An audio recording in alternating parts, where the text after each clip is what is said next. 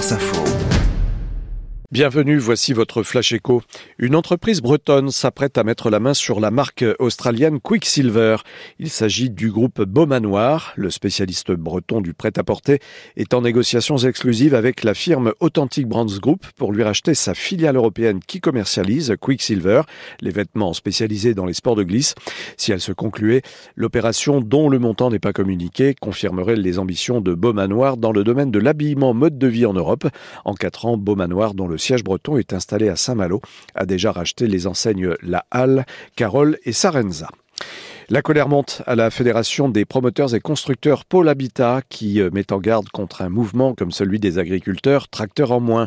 Comme les autres fédérations professionnelles, Pôle Habitat euh, parle d'une année 2023 désastreuse pour l'immobilier neuf, avec des perspectives encore plus sombres pour cette année, entre renchérissement des coûts de construction et la flambée du prix des matériaux, une réglementation environnementale de plus en plus stricte et l'effondrement de la demande à cause du difficile accès au crédit par les particuliers. Selon Pôle Habitat, les ventes de maisons individuelles neuves ont chuté de 39% l'an dernier.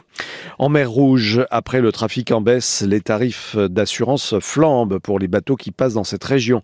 La situation est toujours très tendue dans cette zone où les rebelles yéménites outils continuent de s'en prendre aux navires de commerce internationaux.